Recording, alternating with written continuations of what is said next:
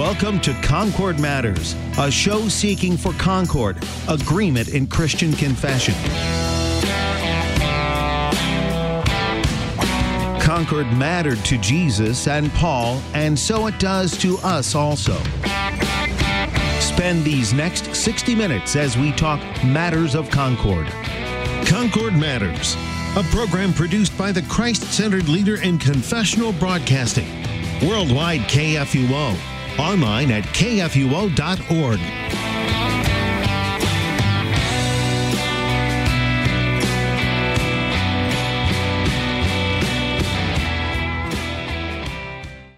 All right, hey guys, uh, glad for, glad for you to have have you on the show. I've just been kind of introducing the Augsburg Confession, the apology, and so forth. Uh, not sure if that was on the air or not, but at least I was talking to myself, if nothing else. So I have with me my two guests today, Pastor Brian Wolfmueller, pastor of Hope Lutheran Church in Aurora, Colorado. Welcome, Brian. Thank you. Oh, it's always glad to be here. I was waiting for you to pause extra long to make me think that maybe something had happened again. But uh, and then I also have Pastor Chris Hull, who's the senior pastor at Zion Lutheran Church in Tomball, Texas. Welcome, Chris. Hey, good to be back. Fun time. Right. Good to have you back. All right, so we are in the apology of the Augsburg Confession. Um, we are not apologizing for anything. We are defending the Augsburg Confession when we do this. We left off last week uh, with Pastor Fisk as his first uh, first week hosting Concord Matters. He left off at paragraph nine.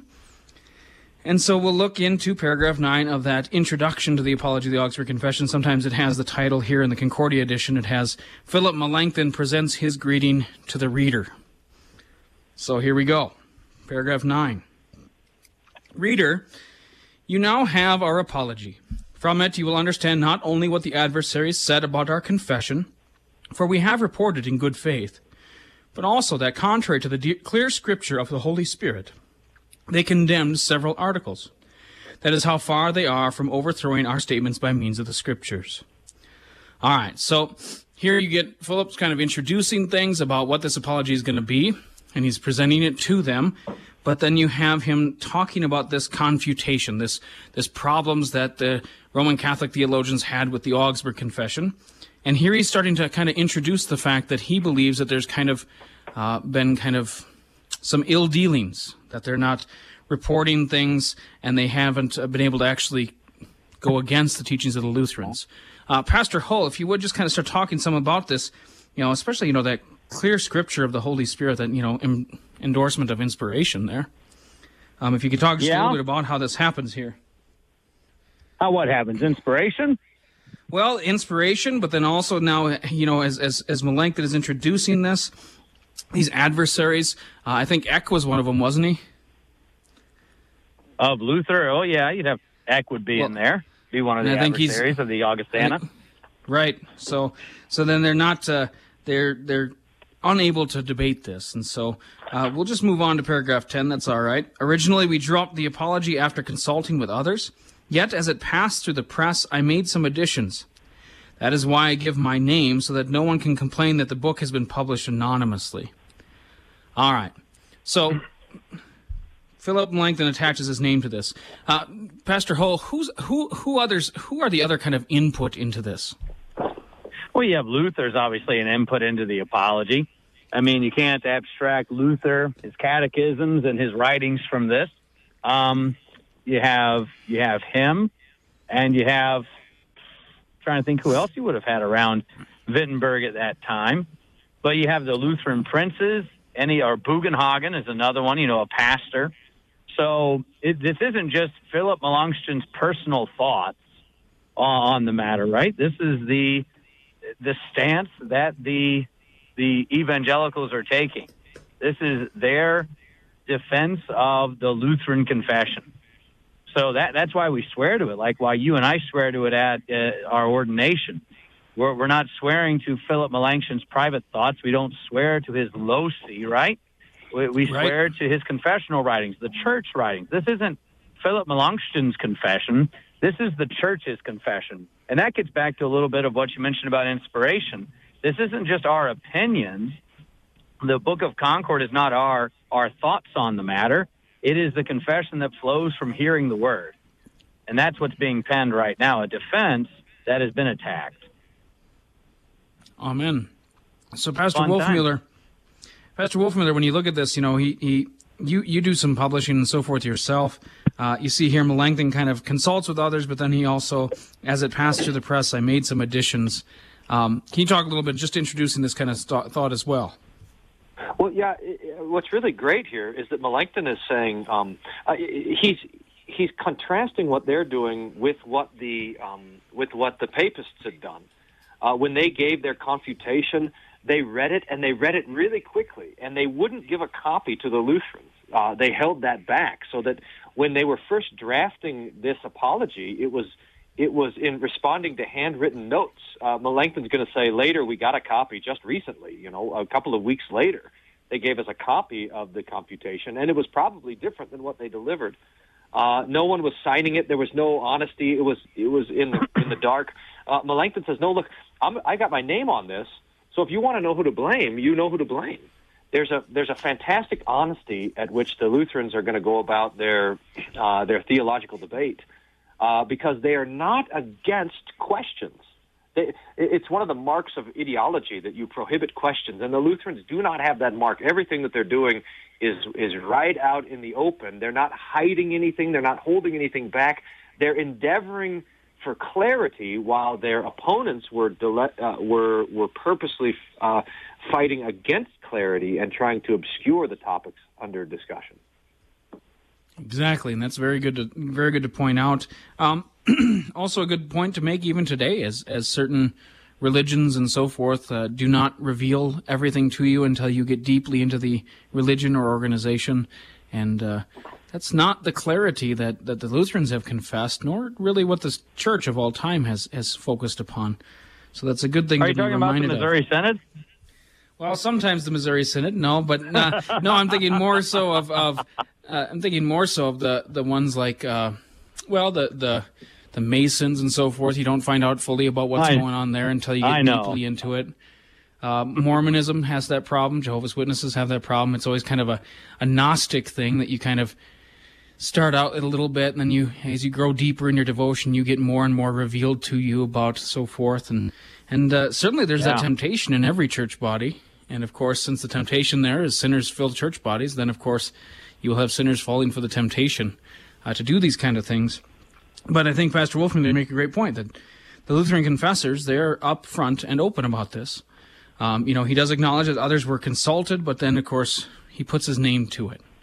That the Langton's work, and uh, if you have a problem with it, take it to him. Um, all right, so let's move on to paragraph 11. In these controversies, as far as I was able at all, it has always been my custom to keep the traditional form of doctrine. I did this so that at some time unity could be reached more readily. I am not departing far from this, custom now, even though I could justly lead people today even further away from the opinions of the adversaries. All right.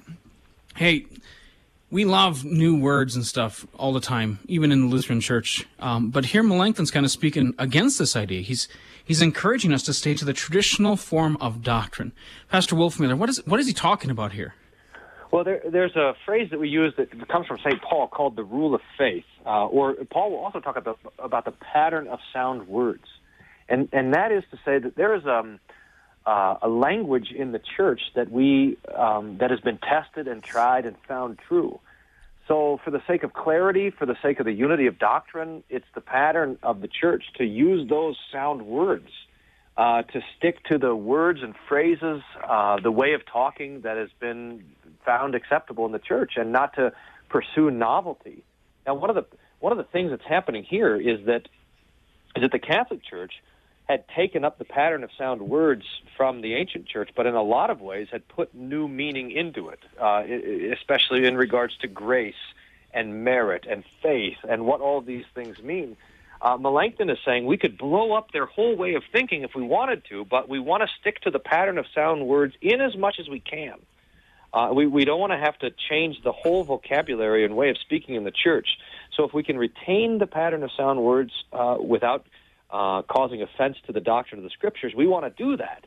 But in some places, we're going to just we're going to have to teach the church a new way to talk because it's uh, because the, the the Roman Catholic Church had had really perverted the way of talking, and this especially has to do with the language of justification, with original sin, with free will, with grace, and with faith.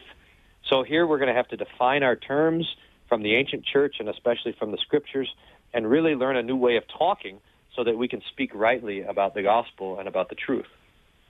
Exactly. Now, Pastor Hull, it talks here, you know, about this traditional form of doctrine, and then he also said this that some, at some time unity could be reached more readily. So the Lutherans still want unity, right? I think so. yeah, and, like and that, so right, so they still want unity, uh, but they're looking to get unity. How? I mean, are they looking to get unity because they're going to get along, uh, agree with each other on some some superficial level, or, or or is it deeper than this?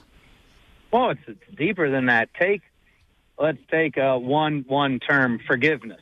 You know, for what is absolution? Let's say, if we were to have a discussion on absolution, we I would be talking about the grace of Christ. This is the work of Christ to wipe the slate clean and forgive the sinner their transgression. It is solely an act of Christ. Man cannot contribute anything to his absolution. I can't add my merit. And my change in life is a fruit of that absolution, but not the absolution itself nor the completion of it. However, you can have someone else who will say, well, no, we must attach man's action to that absolution. And his turning from the sin now completes that forgiveness. Now we're talking about two completely different things. We won't have any unity if we're walking in accordance with um, these two different definitions and this guiding principle of what's determining that definition is not man's opinion or historical um, experience. What determines that doctrine is the Word of God. How does God's Word define forgiveness and what it is and who's doing it? So that well, is what fact, unifies in, us as Christ. In your example, you're talking about two different gospels. One that's actually a gospel, exactly. and one that's just just a gospel in in name only, and really back to works.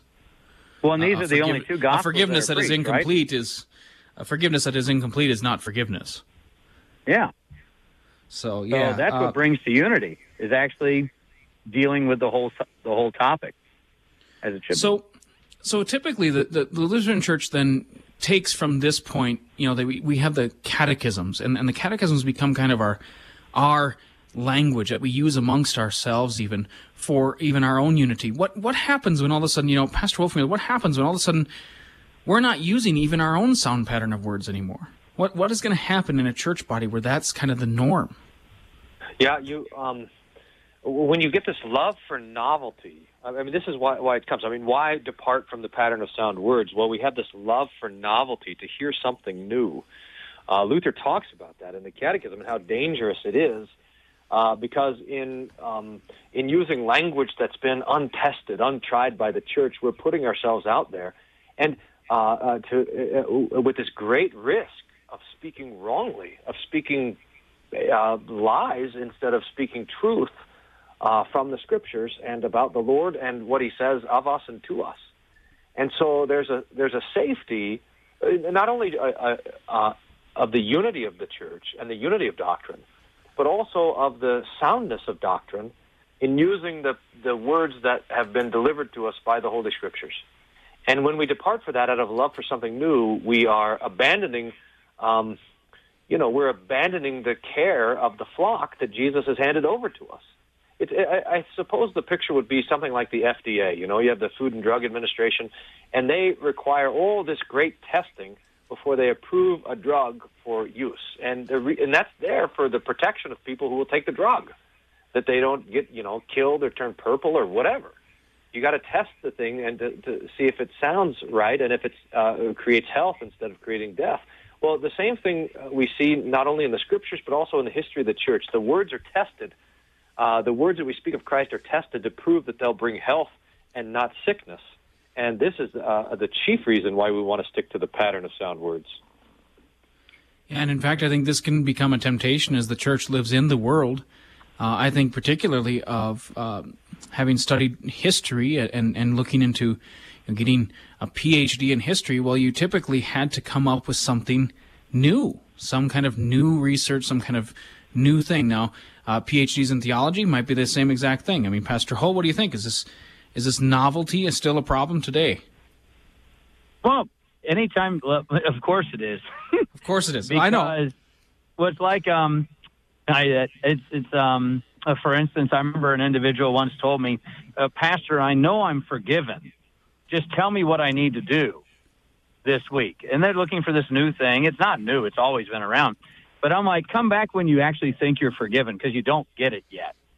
It's the same thing over and over again. Man thinks he has it and he doesn't. We've fallen for the, the serpent's lie, his temptation that we are like God and we know everything, so we need something new.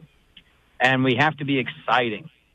When no, it's it's kind of like a woman who's in labor. She doesn't need to hear anything exciting or new. She just needs to hear that you're going to get through this. and uh, I, as a preacher, don't really concern myself with people who don't need to just hear the simple gospel, the words of Christ. If they need something else, then clearly they don't really see themselves as a sinner who needs to be forgiven. They've gotten past that. And you can't help someone like that. If it's a preacher, you can shut them up. Um, but if it's a layman, you can pray for them that eventually the law will work on them and they come to see how sweet that gospel is and they want to just keep hearing it. Exactly, and we'll get to that in a few paragraphs when we talk about the word sophistry, uh, the idea of, of mm-hmm. kind of all these extra on top of things that, that kind of develop as Pastor Wolfmueller talks about how you know they change the definition of these even basic themes and basic words of our confession. And so we go into paragraph 12. These adversaries are dealing with these issues in a way that shows they are seeking neither truth nor concord, but to drain our blood. So Pastor Wolfmueller, you, you kind of introduced this and, and the idea of, you know, that they're not doing this in the open, that the Roman Catholic confutation is not done in the open. So it's also not done really about finding truth or finding concord as it's used here as a, as a synonym for unity or harmony. Um, but to drain our blood, what is it talking about there? Yeah, I mean, um, the Lutherans were really feeling the pressure. I mean, already um, what six years before this, Luther himself has been declared an outlaw, uh, and uh, meaning that he's um, to be arrested, jailed, even put to death, which is what the church would do uh, with heretics. There's a there's a silencing move that the Catholic Church has always had for um, for heresies, and uh, and the force of law was brought down on them. And uh, what they're pointing out here is that what the adversaries are really after is simply an excuse from the emperor to put them to death, to kill them, to try them as heretics, and to end their life, to burn them at the stake or throw them in prison or whatever. And uh, and that's the real thing. Now, um, Melanchthon, it's what's really interesting is that Melanchthon is admitting here that what he's dealing with in the confutation is not an honest theological document, and yet he's forced to treat it like one. So he wants the people to know that even though this is not an honest theological document, it has to be treated like an honest theological document, and we're going to do that in the apology. Well, that probably comes from his confidence and courage with knowing that he has the truth, so he can take on any error he needs to. Well, well that's right, and it, and it and it is now for him an occasion to preach. So we have the confutation, which means we have to give an answer to it, and that becomes an occasion to put the truth that brings unity out before the world, even if it means forfeiting our lives. Exactly. And that's, of course, what the confessors do at, at Augsburg. And then, of course, this pattern continues, including, you know, 15, 16 years later, they'll end up actually fighting uh, the, and so forth, and, and actually losing against the emperor and his armies and so forth. All right. So after a little rough start, we've uh, we've gotten going into the apology of the Augsburg Confession. Uh, we are covering just the introduction, so we're covering the basic remarks of Philip Melanchthon in regards to the Roman Catholic confutation, that is the objections they had about the Augsburg Confession. And now, of course, the Lutherans will defend our beliefs again, based upon Scripture. We'll defend those and we'll confess those before the world as we do each and every day. You're listening to Concord Matters here on KFUO AM Radio, the messenger of the good news. We are coming up against a hard break, and so we will be taking that break shortly. We will come back after four minutes.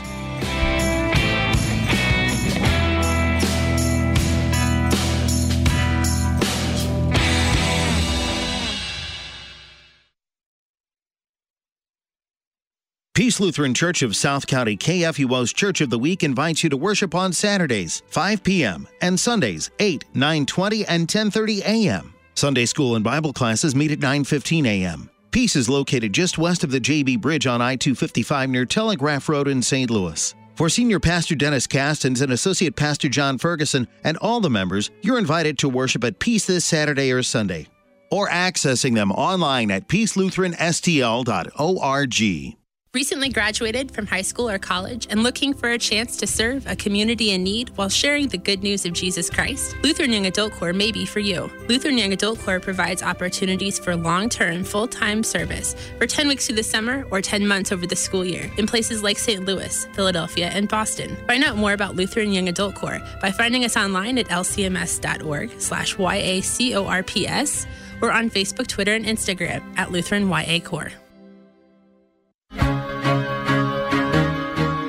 Hi, this is Todd Wilken, inviting you to join us for Issues Etc. weekday afternoons from 3 to 5. Issues Etc. is a live call in show with a twofold purpose. First, we defend and teach the truths rediscovered during the Reformation grace, faith, scripture, and Christ alone. Second, we challenge today's postmodern culture with its unbiblical ideology. Issues Etc. live weekday afternoons from 3 to 5 on KFUO Radio.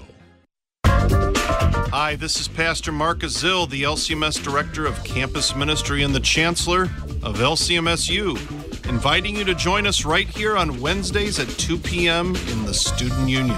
If you can't make it, Student Union is always available as a podcast at kfuo.org. Learn more about LCMSU at lcmsu.org. And remember, college is tough. You need Jesus. We'll help. Wednesday afternoon at 2 on KFUO. The Welsh Bible of 1588, translated by Anglican Bishop William Morgan, touched the lives of thousands of Welsh countrymen. A Bible whose likelihood seemed impossible. In 1549, Edward VI required all public worship to be conducted in English. 14 years later, Elizabeth I passed an act which required a Welsh translation of the Bible to be completed in only four short years. William Morgan's scholarship and zeal for a Bible all Welshmen could read resulted in the Welsh Bible of 1588, a translation in use until the end of the 20th century. A volume of such literary and linguistic significance, it became the foundation for which modern Welsh literature was based. Engage with the Bible in its significant impact through the ages. Brought to you by Museum of the Bible.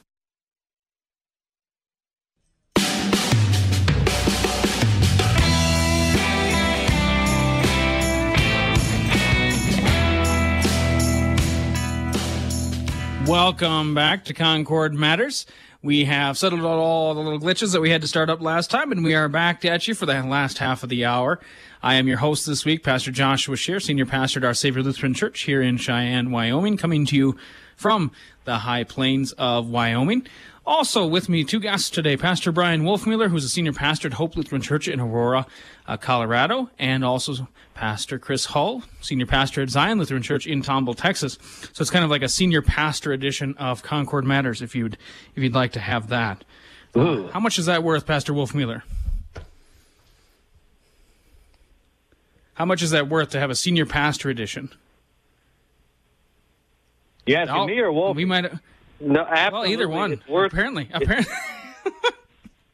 I tell you, Either- for me, either of you. Just to spend time with you guys, it makes my week. That's right. Me too.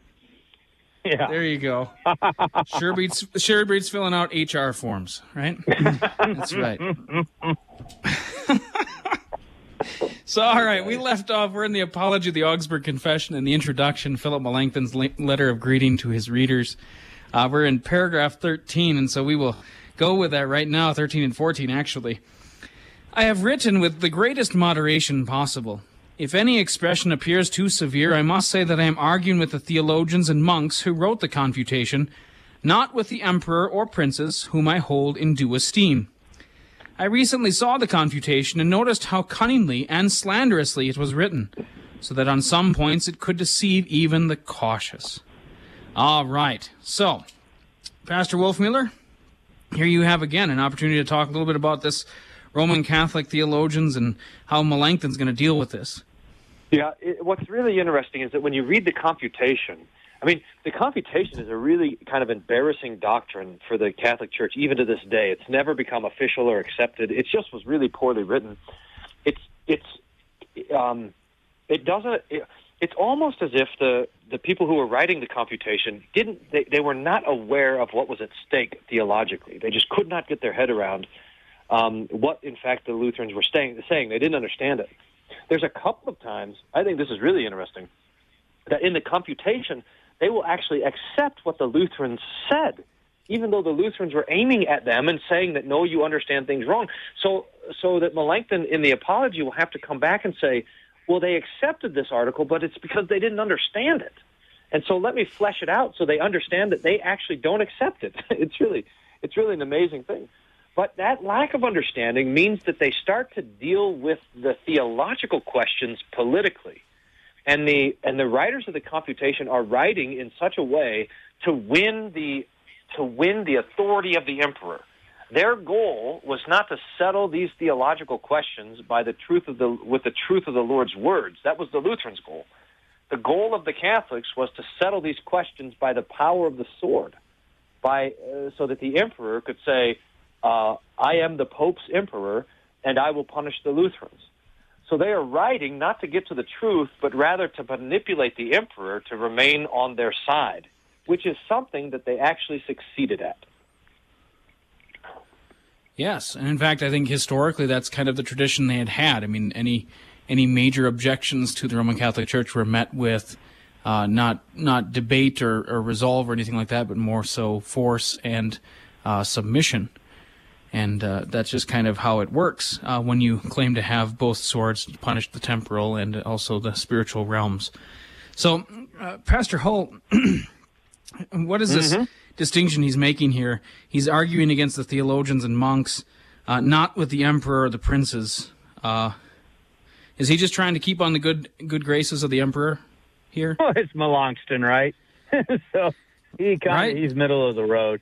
Um, but I there is a distinction. It's got, when we as pastors, um, let's say you go into a church that is reading false theology and you get rid of that false theology, people aren't going to go, oh, my pastor loves me and got rid of this false theologian. They take it as he's attacking me. He's saying that I'm this person. Um, you know, let's let's just take uh, Rick Warren. Let's say you go into a church that during Lent does the purpose-driven life. You come in the next Lent, and you say, "Well, we're not going to do this." They're not going to go, "Oh, he's attacking Rick Warren's theology and critiquing it, so he can help us." People hear it as, oh, he's attacking me because I read it.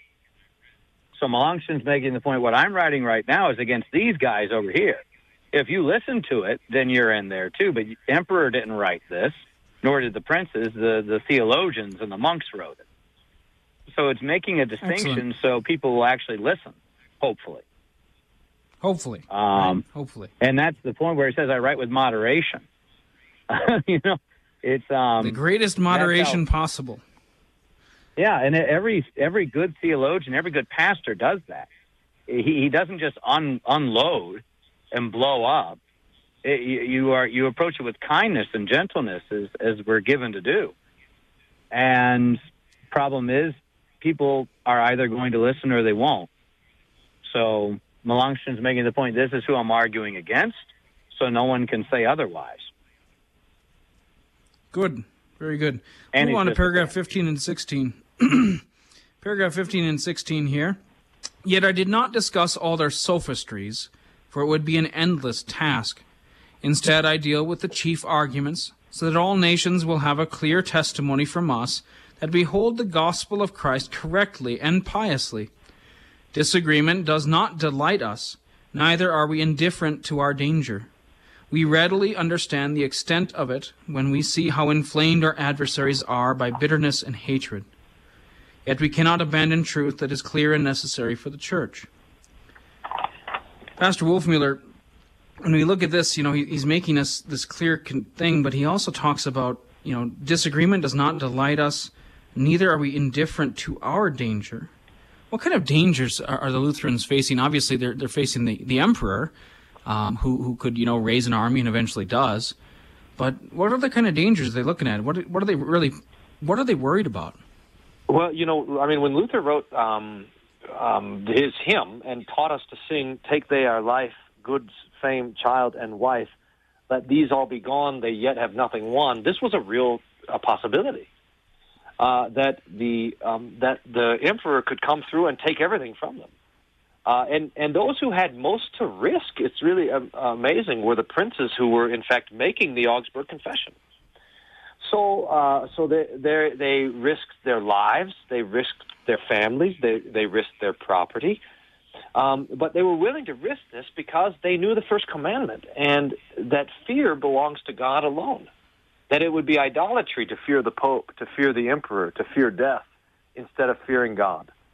So they were so compelled by the fear of God, by the knowledge that the truth of the Scriptures was given to us for a reason, and, and we are not free to abandon what the Scriptures say, that they were willing to lose everything uh, for the sake of this truth.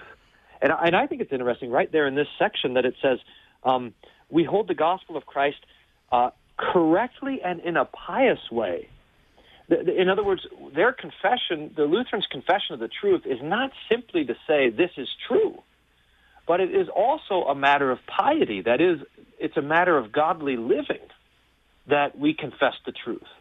And to go and say that it's okay to be a Christian without having a concern for what is true doctrine is is false. That's a that's uh, not a true and pious life. In our day, people try to pit piety against orthodoxy. You have a, a godly life, or you have a true doctrine. In fact, you hear this deeds, not creeds, all the time. That our piety consists of love and not of truth. But our piety consists of a love for the truth and a love for the Lord's word, uh, and that's that's on display here beautifully in this paragraph. Excellent. Pastor Hull, we, we skipped over a word here that probably our listeners need to kind of hear expounded a little bit. This idea of sophistries. Uh, what what are these sophistry? What does that actually mean, and what, what are they actually talking about here? Well, this was always the issue with um, Luther. He would say, "We're not really talking about what matters. We're talking about all these these fun little theological topics that really, at the end of the day, sounds educated, sounds interesting, but it doesn't do anything for you. We're not talking about the will of man, the will of God, the gospel, the, the sacraments. Instead, we're going to ask, well, take, um, if you read Genesis 1, uh, we're not going to talk about that God's word creates out of nothing and how that then relates to our justification and our sanctification, our very life today. Instead, a sophistry type of topic would be what was God doing before creation? what um, eh, can we agree with on the day he made light? It meant he made the angels. I don't know this stuff. I don't know a million questions that my people ask me. Um, but what I do know is what the Word of God says. And what can happen is you, you start talking about all these other topics and you, you stop debating, discussing, and protecting the the truth of the word. We've gotten into that in the Missouri Synod, right? Is we have a million ways to talk about worship. We've forgotten how to talk about doctrine. And that's the danger we're in now. We feel like we're having great discussions when really we're not talking about anything. Yeah, well, in fact, that's that's what sophistry is often used for is to uh, to make right a point that cannot be based by scripture, so they have to make it right by sophistry. That is kind of mental gymnastics to get to a point yeah. and say, "See, there, that's that's what it is." And and so, of course, medieval Roman Catholicism has all kinds of extra scriptural beliefs and doctrines and practices and so forth, and so sophistry is used to bring those in. So, also, I think anytime, even in modern days, eh, present day, anytime we want to depart from scriptural or confessional doc- doctrine and practice, it takes a level of sophistry to get there. That we have to come up with our own kind of philosophical argument to get to that point. Uh, Pastor. Wolfmueller, you want to add anything about this kind of sophistry type stuff? Sure. What it, what it points to us is the opposite of sophistry is clarity, and and and that is one of the virtues of the Scripture, that the Scriptures are clear the attributes of the Scripture, and it ought, also ought to be one of the attributes of our articulation of the Lord's truth, uh, so that when the people are hearing uh, us, they're hearing uh, a clear voice. So St. Paul will say if the trumpet sounds, uh, it makes a confusing sound, who knows if, whether it's time to charge or retreat. The picture is there is in a, in a battle, uh, the the general is giving commands through the trumpet sound, and he can. This sound means charge. This sound means wheel around. This sound means retreat. Uh, but if the trumpet doesn't make a clear sound, how do you know what to do? Uh, and so he's speaking there of the Lord's word in that picture. The Lord's word is a clear, ringing sound. It, it comes with a clarity, and so ought our doctrine to be. It's no accident that the Catholic Church, which denies the clarity of the Scripture and says that you have to have the authoritative teaching office of the Pope to understand the Bible, also doesn't have a clear articulation of the gospel or, or a clear articulation of, of uh, the doctrine altogether. So, one of the marks of the confession that Melanchthon's going to be working on here and all through our Lutheran history is there's a great clarity of thought and expression uh, in the things that are said for the sake of the gospel. So a, a clear view of Scripture will equal then a clear confession of doctrine. It ought to, yes. It ought to, yeah. That's a good. That's a good addition. Ought to. We are dealing with men, right? right? So, so we are, yeah. So, so here we then also have um, Pastor Hull. You know, as a pastor, we deal with this kind of stuff, right? Um, how inflamed yeah. our adversaries are by bitterness and hatred. Um, how, how this is kind of a pastoral application of this text that you know what what is this bitterness and hatred? What does it do to people? And and, and you can be talking about adversaries as in false teachers uh, brothers pastors who believe and practice ra- weird things or you could talk about even your parishioners having issues with with anger and hatred. How does that how does that affect us and then what and then what kind of resolve what kind of resolve and what kind of things does the church have to help deal with this well, right now, nothing really. That's the fun part about it.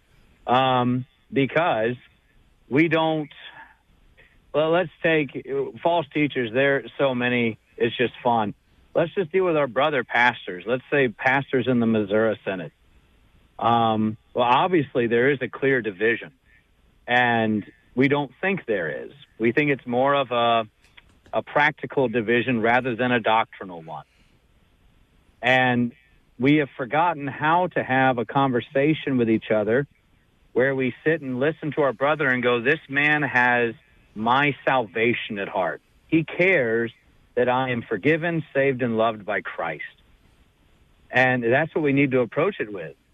I bring these things up not because I'm vindictive or hateful or a Pharisee, but rather because, as Paul says in Galatians 6 1, I'm trying to restore you in a spirit of gentleness. Now, the only way we can have that gentleness is by just handing over what the Word says, what Scripture says, and what the confessions say. This isn't Chris Hull with his opinions or you know my little thoughts on the matter. Um, no, this is this is what Jesus says. This is what the Word of God says. This is what you know God has inspired Saint Paul and Moses and um, you know Isaiah to say. This is what's being said, and that's what we have to hold to. The only way we'll ever be able to deal with adversity and division is by saying Christ is the only one that can restore it. And here is what he says about it. Yeah, and then we have to have the humility to repent when we're wrong. Right, and he does that through his law and his gospel. That you know, law bringing us to repentance, gospel then forgiving our sins, real forgiveness, not not something incomplete, uh, as we discussed earlier. Pastor Wolfmueller, you know, at, at, times in life when, when maybe anger and bitterness and so forth kind of get into you and hatred gets into you, uh, tends to kind of filter everything around you. And so is this kind of what's happened to the to the Roman Catholic theologians? Is that guys like Eck and so forth have been debating Luther and you know taking shots and you know everything else? Is that finally this has consumed them to the point where they're actually confessing bad theology. They're, as you said earlier, politically uh, minded rather than you know looking for the truth. They're just looking for the ally of the emperor. And and then of course, as we deal today, I mean, guarding and, against hatred and bitterness and so forth. What what kind of words of wisdom can you share with us on that? Yeah, sure. I mean, so it's dangerous to to speak of someone's hidden motivations, but we can say this for sure that that's what it definitely looks like I mean, it, it very much looks like these guys have been swept away with anger, uh, and they're responding in kind. Um, and uh, and and and that and that makes it really difficult because you know when when the devil comes along, when someone sins against us, our natural reaction is to be angry, and when we're angry, we justify our our lack of love for that person. I mean, this is really practical stuff. So when someone comes and they, you know, they come and they uh, uh, they cut down the tree in my front yard because they they hate me. Now I'm angry at them. And while I, I know that Jesus says love my neighbor, I don't. That guy doesn't count as my neighbor because look at the thing that he did to me. You know, he he did this rude thing and cut down the tree, and and so now I exempt myself. I I, I justify my lack of love for that person, and I treat them like an enemy. And when someone, when we consider someone to be an enemy, then we, we even cut off the possibility of them doing a good work for us.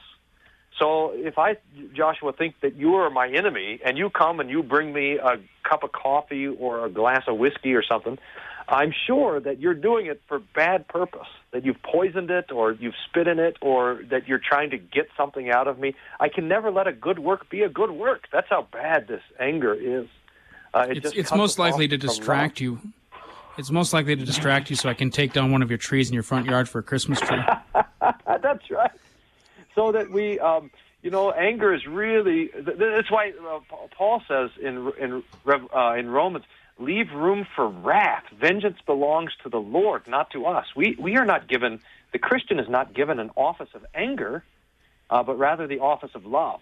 So that we, even when it comes to our enemies, we love our enemies. We uh, we pray for them. We bless them uh, we rejoice in them. We don't uh, hate and despise them. Uh, that's the Christian act of love. Which is a good reminder and a tie back into what Pastor Hull began talking about is that, you know, even when doctrinal issues are brought up, that it's done with a spirit of love, that, that love actually might actually speak a hard word every once in a while. And that's a good I thing. like how you. Oh, I'm sorry. Go ahead. No, go ahead. I was saying I like how you said that, Wolfie. The uh, office of wrath and office of love because office removes the personal opinion from the matter. It doesn't matter how angry I may be at my neighbor. This is who I am baptized as. It is now outside of us. This is how we live. There, and the same goes for a pastor. There is an office of anger that the Lord gives. I mean, namely, like a judge has an office of anger, so he'll make a judgment. Hey, that that thing that you did is a crime, and now you got to go to jail for the rest of your life. A soldier has an office of anger when he goes and, and fights against the enemy. Even parents, in some ways, have offices of anger to their children when they discipline the kids. But it's an anger that comes from office, not from person. And we're never called to be personally angry uh, with someone or vengeful. That that belongs yeah. to the Lord. Exactly. That's a very good reminder. very good reminder. All right, so we're going to finish up paragraph 16 here. That is why we believe that troubles and dangers for Christ's glory and the church's good should be endured. We are confident that God approves our faithfulness to duty. We hope that the judgment of future generations about us will be more just. All right, so you kind of got a posterity type of mention there. Uh, Pastor Hull, if you want to give a little comment about what Melanchthon's talking about here. Well, you know, imagine, I mean, we don't have to imagine, we know how these guys were viewed. They, they were not viewed in a nice, uh, kind way. England despised them. France hated them. You know, it, Italy hated them. They're they're despised and rejected and hated. And you can even see physical persecution on them. If they leave the territory of their elector, they're burned at the stake. So he's like, maybe maybe down the road, people will look at it with a nicer light about what we're doing. Maybe even accept it. Um, and, and you know, yeah, some people uh, have accepted it, but not really. The gospel is always is always persecuted, always under attack, and you know there are some who are faithful and some who are not. But like he says, when those hardships come, it's it's a blessing. But yeah, hint of of prosperity uh, there with Philip. Posterity's sake, yeah. Pastor Wolfmueller, how about uh, how about you? You know the the troubles and dangers for our Christ's glory and the church's good should be endured. Uh, obviously, yeah. he's qualifying what kind of troubles and dangers there are. Yeah, we're not doing this for our. We are not doing this for our own benefit. You know, what, it's like one of the strongest arguments for the historicity of the resurrection is all the things that the apostles endured. You know, they they weren't in. They, apparently, Peter and Andrew and James and John they were not in this to get rich and have authority over people and all sorts of you know whatever kind of false motive someone would have for lying. They were so convinced of the resurrection of Jesus that they were willing to lose everything for that for that. Uh, for the preaching of the resurrection, and something like that's going on here. They're willing to lose everything. Not, they're not trying to become rich or famous. They, they're trying to be true uh, to the Lord who sits at the right hand of God and rules and reigns all things for them. And what's really interesting is you see this all the way through, really in every introduction to every document in the Book of Concord. They had an eye to the future. I mean, even though they were convinced that Jesus would be coming back at any any moment, they were putting things down, knowing that history would be would be watching, would be looking back and saying, "Are they faithful?" It's a great reminder for us today that everything we're doing, we're doing in the eye not only of our of our contemporaries, but in the eye of history. And history will look back on KFUO and Concord Matters. It'll look back on on Pastor Hull and and Pastor Scheer and Pastor Wolfmueller. Uh, history will look back on the Missouri Synod, on the Lutheran Church throughout the world, on the Christians who lived in these days, and say, how did they stand with courage uh, in the midst of all sorts of trouble? uh, not for their own sake, but for the sake of the gospel and for the sake of Christ. Uh, and so we ask, how will we be judged by posterity? Yeah, very good point. Let's go to paragraph 17 and following. It is undeniable that many topics of Christian doctrine, whose place in the church is most important, have been brought to view and explained by our theologians. We are not inclined to repeat here under what sort of opinions and how dangerously these topics used to lay buried in the writings of the monks, canonists, and sophistic theologians. We have the public testimony of many good men who give thanks to God for this great blessing.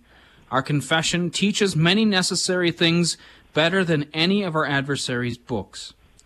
We will commend our cause to Christ, who will some day judge these controversies. We beg him to look upon the afflicted and scattered churches and to bring them back to godly and continuous harmony. Pastor Hull, this last paragraph, commend our cause to Christ who will someday judge. Uh, this mentality that we have. We only have about a minute to discuss it, but if you give an introductory comment at least to this. Well, everything we write is, commended to God because it is His words we are giving back to Him. This isn't us trying to, as, as Pastor Wolf mentioned, make a name for ourselves or do anything. All of these things are to clarify Christ. Why do I teach on original sin? To clarify the glory and grace of Christ. Why do I teach on the will of man? To clarify the glory and grace of Christ. The same with baptism, the Lord's Supper, the end times. All of these things come back to the reality that I have a gracious Lord that desires to save me, to ransom me, and deliver me unto eternal life. That's the point of all of it, is telling people this, and you're not going to find any clearer message of that than in the pages of the Book of Concord. Amen to that. And we are looking at uh, the end of the program coming here, approaching really quickly. I'd like to thank both of you for being the guests uh, for this week as we discussed the apology and finished out the introduction of it. Uh, thank you both for making the good confession, as it is indeed the good confession, the true confession that comes from the clear word of God. And then, of course, it makes a clear confession in that book of Concord as we keep on discussing it through this program uh, for the good of all those who listen, that uh, you would hear the truth and that, of course, by hearing the truth, then you would believe it, and then also confess it in your lives as you live out the lives that God has given you, wherever that might be, in whatever offices and vocations that might be as well. You've been listening to Concord Matters. I'm this week's host, Pastor Joshua Scheer, wishing you God's blessings